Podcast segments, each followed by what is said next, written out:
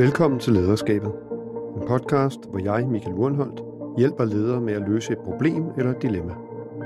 Jeg er ledelsesrådgiver i ledernes hovedorganisation og har erfaring inden for retail, uddannelsessektoren og rådgivningsbranchen, hvor jeg har været leder i mere end 30 år. Ugens dilemma handler om, hvordan man sikrer et trygt og sikkert arbejdsmiljø blandt alle medarbejdere i en virksomhed, som udvikler sig konstant. Dagens gæst er Nina Nørgaard Jacobsen, stifter og CEO i virksomheden Bytes. En platform til virksomheder, der gerne vil nå bredt ud med deres budskaber og indhold, altså en slags streamingtjeneste for virksomheder. Mange ledere har sikkert oplevet, hvordan nogle medarbejdere køber ind i virksomhedens visioner og ambitioner, mens andre møder op, passer deres arbejde og går hjem igen. Så hvordan skaber man tryghed for de medarbejdere, som ikke trives i en uforudsigelig hverdag? I ugens udgave af lederskabet vil jeg forsøge at hjælpe Nina Nørgaard Jacobsen med nogle perspektiver på en arbejdskultur, hvor alle kan føle sig velkomne.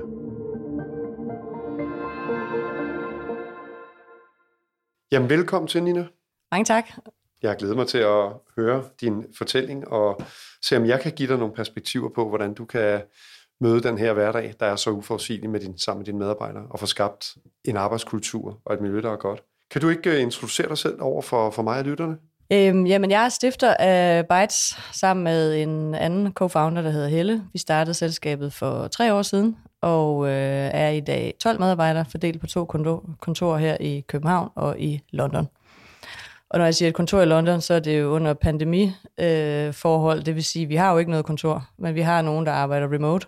Jeg har en baggrund som øh, forretningsudvikler og har arbejdet med ledelse og forretningsudvikling i øh, forskellige virksomheder, øh, rådgivningsvirksomheder og IT-virksomheder, indtil jeg startede mit eget her for nogle år siden. Ina, i forhold til, til de her, skal man sige, nu kalder jeg dem udfordringer, der er omkring det her med, at, at du i talsætter og får skabt øh, tryghed i hverdagen og en, og en god arbejdskultur. Kan du ikke folde det lidt ud for mig? For så jeg forstår det, så handler det lidt om, at du har nogle medarbejdere, som har det fint med den her omskiftelighed, og de ikke aner, hvad der skal ske i morgen og om en uge. Og så har du andre, der har det på en lidt anden måde.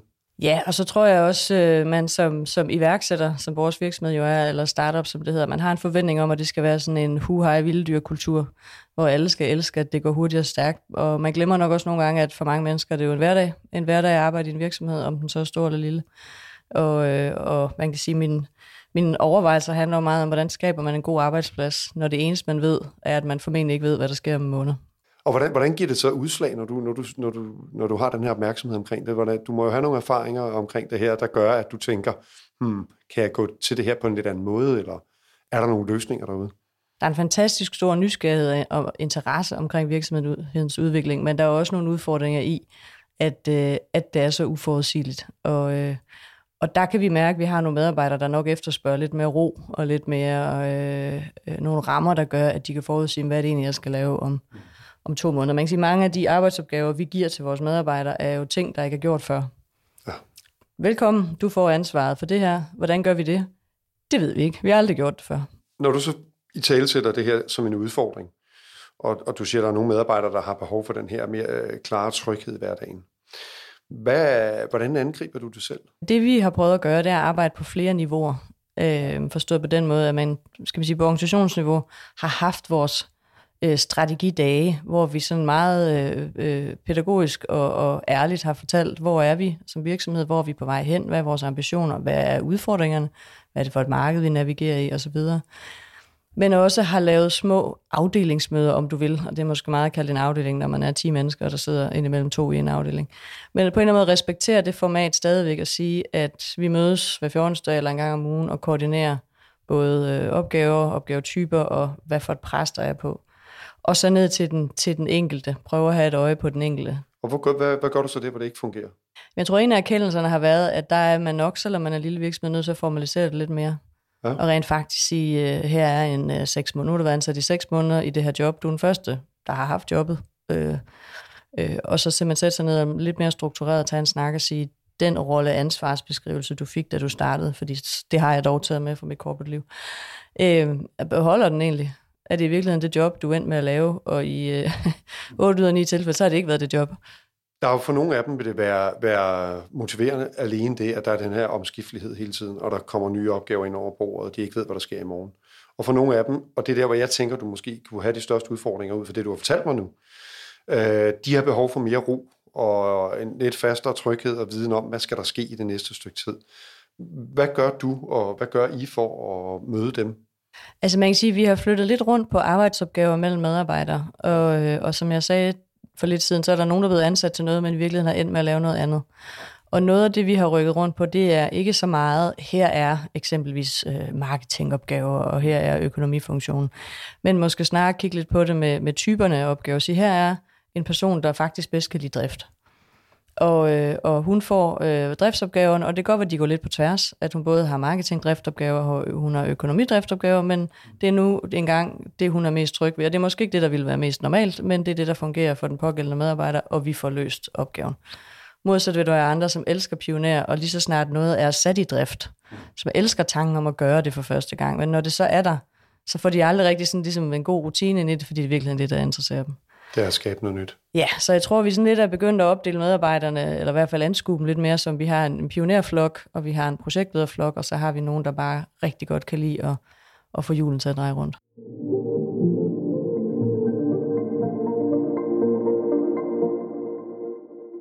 Altså når vi taler det her med at udvikle medarbejdere og, og organisationer, så er der jo rigtig mange perspektiver på, hvordan det kan gøres, og der er rigtig mange religioner inden for ledelse og medarbejderudvikling.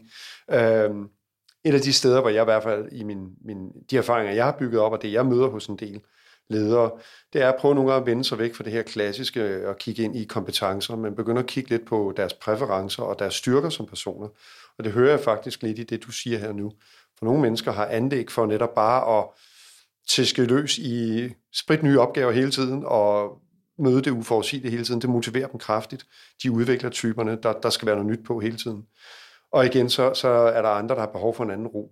Jeg tænker lidt, har du prøvet øh, på et tidspunkt at arbejde ud fra, fra sådan en styrkeprofil, og arbejde med styrker med dem i det hele taget? Jeg har en drøm om at gøre det, men jeg ja. tror, at det er noget af det, som man som iværksætter altid siger en eller anden dag. Ja. Og, øh, og, og medmindre man trækker i håndbremsen og tager nogle dage ud og tager sig tid til at gøre det, så vil vi ikke få det gjort man kan hurtigt få, få sat hele arbejdet med at begynde at arbejde ud for styrker til sådan et lidt mere komplekst opgave, eller mere kompleks opgave, som skal arrangeres og, og, og sættes i støbeskeen på, på en helt særlig måde, man skal tage nogle dage ud. Og det kan virke uoverkommeligt i en hverdag, hvor der er mange omskiftelige opgaver. I forhold til mine gode kollegaer, øh, har vi arbejdet med styrker ud fra en helt klassisk øh, styrkeprofil, de har, de har begået. Og, og så har vi haft en indledende dialog, hvor vi har talt omkring, hvordan ser de selv de styrker, der kommer frem? Hvordan føler de selv, de matcher dem? Og uden at vi har konsulenter på, og uden vi laver en hel masse fornemme profiler, der bliver lagt ud, jamen så gør vi det på en meget simpel måde, at hver medarbejder simpelthen sætter sig ned og fremlægger de styrker, de har, måske deres top 5-7 styrker, øh, men at de konkretiserer dem over for deres kollegaer på, hvordan anvender jeg så den her styrke i forhold til min opgaveløsning. Fordi så bliver det meget konkret. Så bliver det noget, de selv genkender, men det bliver også noget, deres kollegaer genkender. Og det er jo ikke noget, der tager lang tid som sådan, men der, hvor værdien kommer i det interne samarbejde, det som du også refererer til, det er, at efterfølgende skal kollegaerne så komplementere styrkerne. Hvor har jeg set dig bruge det her? Hvor oplever jeg, at du bruger det her i din hverdag? Det er jo lige præcis det, sådan en organisation på vores størrelse har brug for. Noget, der ikke tager alt for lang tid, som er til at forstå, og som man også kan arbejde med på tværs af landegrænser og remote medarbejdere og og, og ikke mindst, hvad skal man sige, arbejder, øh, medarbejdertyper, fordi øh, i en lille organisation som vores, så har, er du nødt til at samarbejde på tværs af fagområder også. Det vil sige, at de nærmeste kolleger kan være en, der sidder med noget fuldstændig andet. Ja. Det kan være, at det er, det er den tunge øh, backend-udvikler, øh, du i virkeligheden har mest med at gøre, selvom du arbejder i marketing, fordi I sidder og har et projekt sammen. Ja. Øh, så det kunne også være rigtig spændende at lave på tværs af faggrupper. Og jeg ser det ikke som et projekt, der skal køre over mange dage, men, men, men selvfølgelig er det noget, der tager det tid første gang, og det er måske en halv dag, man skal afsætte til det. Ikke? Øh, oplevelsen, som jeg har set hos nogen, og som jeg også har erfaret øh, ud fra den inspiration, er så at genbesøge det i ny og næ, uden at man fordyber sig lige så meget, som man gjorde første gang, men ligesom bruger det i nogle eksempler på erfaringer, I bygger op i hverdagen, nogle af de succeser, I har, når nu mig og lytterne gerne vil, øh, vil gå i gang med det her, kan vi så finde en template inde hos jer?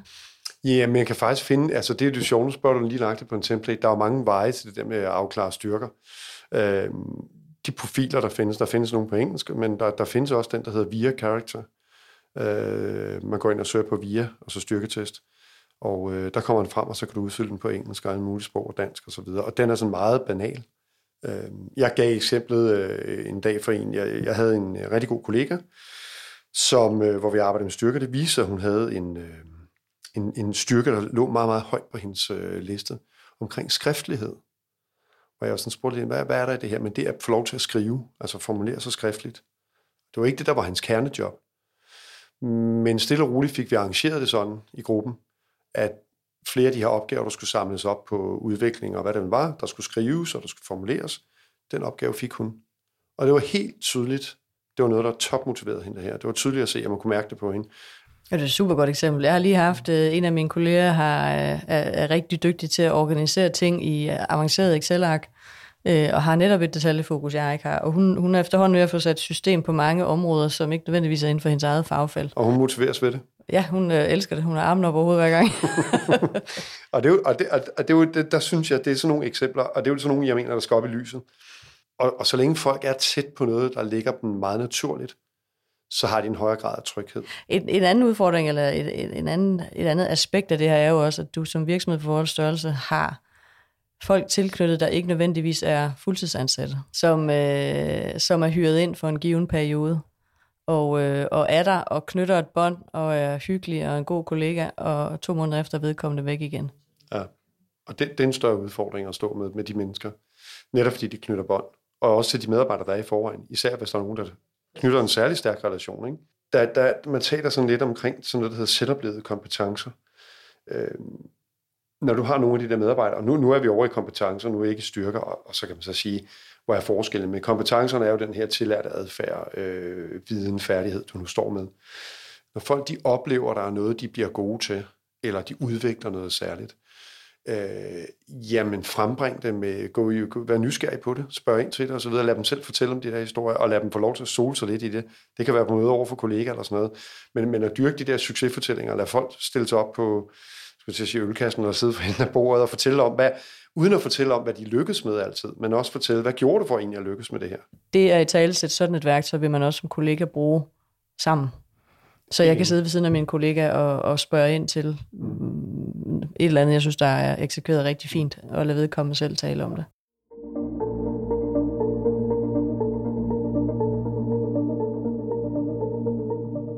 Godt, Nina. Jamen, nu har vi ligesom prøvet at bevæget os lidt rundt omkring arbejdspladsen her i København. Men du fortalte mig også, at du havde medarbejdere, som vi bruger begrebet remote. Folk, som øh, er ansat i England. Så jeg forstod på dig, ikke havde nødvendigvis kontor øh, tilknytning. Altså, de har ikke eget kontorarbejde på. De arbejder måske hjemmefra, eller hvor det nu er. Og øh, nogle af dem når ikke engang at møde deres kollegaer, inden de skal starte op. Og så skal de oven købe arbejde med en virksomhed, som er måske så svært at definere, hvad kerneopgaven er hele tiden. Så hvad er det for nogle udfordringer, du møder i forhold til dem? Så man kan sige, der er jo øh, hele arbejdskulturen i en by som London er jo blevet, at man er inde en eller to dage om ugen, og resten af tiden er man hjemme. Og det påvirker selvfølgelig måden, man kan arbejde på, ikke mindst for en commercial director som vores, fordi det er svært at møde folk. Øh, og, øh, og, og han er jo startet op øh, i en virksomhed med et helt nyt produkt i et marked, hvor virksomheden ikke har været før. Så, så vi har jo tænkt meget over, hvordan vi kunne støtte ham i, øh, i hans opstart for os, og give ham en god, øh, en, en god start ud i et marked, som så i øvrigt heller ikke er på arbejde, fordi de sidder også derhjemme. Oven i det, så har vi en, øh, en øh, freelance CTO tilknyttet, øh, som er ham, der styrer vores development team her i Danmark, og har en meget vigtig lederrolle. Øh, ham så vi heller ikke de første otte måneder af vores samarbejde, fordi ja, man måtte ikke rejse. Vi har så lige haft dem over i tre dage i, øh, i København, og det har været alle, alle pengene værd at have dem her, og se folk interagere og være sammen. Men nu er det back, back to usual igen, hvor at, uh, vi sidder på hver vores destination. Så det er jo lidt en udfordring, synes jeg, at, øh, at holde, ikke holde de her medarbejdere motiveret, men at sørge for, at de har nok information, være tæt nok på dem. Der, hvor jeg tænker noget i hvert fald, uden at det er en, det er en klokkeklar løsning, det er, at det er meget vigtigt at få, få afklaret, hvad kan de påvirke øh, i deres hverdag, og, og hvor har de indflydelse i forhold til deres hverdag? Øh, fordi vilkårene er, som de er. Der kan I ikke ændre på.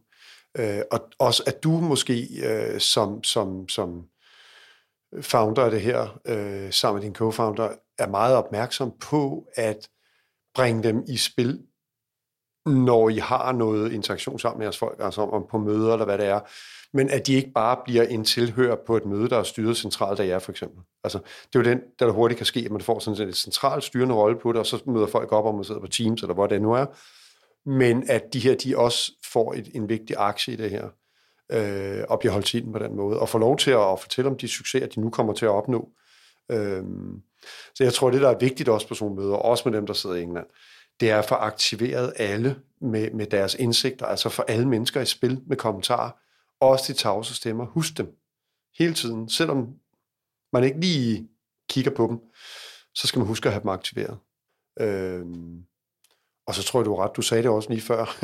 det var alle pengene værd at, at hive dem til København. Og det tænker jeg, at hvis det har været pengene værd en gang, så er det garanteret også på et tidspunkt igen at gøre det. Ja, jeg synes, det er meget godt input, du siger, det der med at hvad skal man sige, få dem ind, øh, sætte dem i centrum og lade dem tage styring. Noget af det, vi ret hurtigt lærte med vores engelske kolleger, det var at, øh, at adoptere et af deres kommunikationsmidler. Ja. Øh, og, øh, og i England, der bruger man WhatsApp til alt, hele tiden. Også ting, hvor man tænker, det var da øh, en meget formel forespørgsel, som kom på noget, der minder om sådan et, et, en halvdårlig sms-version. Øh, England er, er uden sammenligning vores vigtigste marked, ja. så er vi også nødt til at adoptere den kommunikationsform, ja. man bruger derovre. Det giver også tryghed for dem, der sidder derovre. At de kan fortsætte med en kommunikationsform, som de er trygge ved. Ikke? Øh, det er i hvert fald også at udvise en form for respekt for, hvad der er vigtigt for dem, og hvad, hvad de bruger i deres hverdag. Ikke? Når du sådan øh, går herfra i dag, og nu ved jeg godt, du ikke har fået lejligheden til at nå at tænke det igennem, men nu har vi snakken. Hvad tager du med dig i dag? Det her med at arbejde med øh, styrker er helt klart øh, en meget tilgængelig måde at lære hinanden at kende på hurtigt, og det giver et omdrejningspunkt, som er øh, solidt, og noget, man kan vende tilbage til, og noget, som på en eller anden måde er lidt uafhængig af virksomhedens situation eller de konkrete arbejdsopgaver, der måtte ændre sig. Altså jeg kan godt lidt se det som en slags øh, orkans øje, hvor alting vivler rundt om os hele tiden. Og det vi troede, vi skulle lave om mandagen, det er noget andet om fredagen. Men vi ved stadigvæk, hvem hinanden er. Og der kan skabes noget basis ud fra en, øh, en styrkeprofil. Så det er klart øh, et værktøj, jeg synes, der kunne være meget nyttigt. Det tænker jeg også med det, jeg har hørt. Det vil være et godt sted at starte i hvert fald for alle. Jamen øh, Nina, jeg synes, det har været utrolig spændende at høre om det her. Øh, som lytter nok kan høre, så er jeg selv nysgerrig nu, så jeg skal nok have spurgt dig meget mere efterfølgende. Tusind tak, Nina. Selv tak. Tak fordi jeg måtte komme. Det var en fornøjelse. Du har lyttet til Lederskabet med Michael Urenholdt. I dag med Nina Nørgaard Jacobsen fra virksomheden Bytes.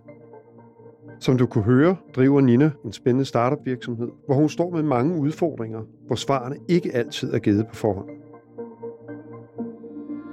Jeg håber, du er blevet inspireret af vores snak, og husk, at vi har skrevet en artikel om det på lederstof.dk, hvor du også kan finde en masse andre artikler og podcast, som kan klæde dig på med ny viden, konkrete værktøjer og perspektiver for andre ledere på alle niveauer. Lederstof.dk udgives af lederne, som er Danmarks største interessefællesskab for ledere med over 110.000 medlemmer.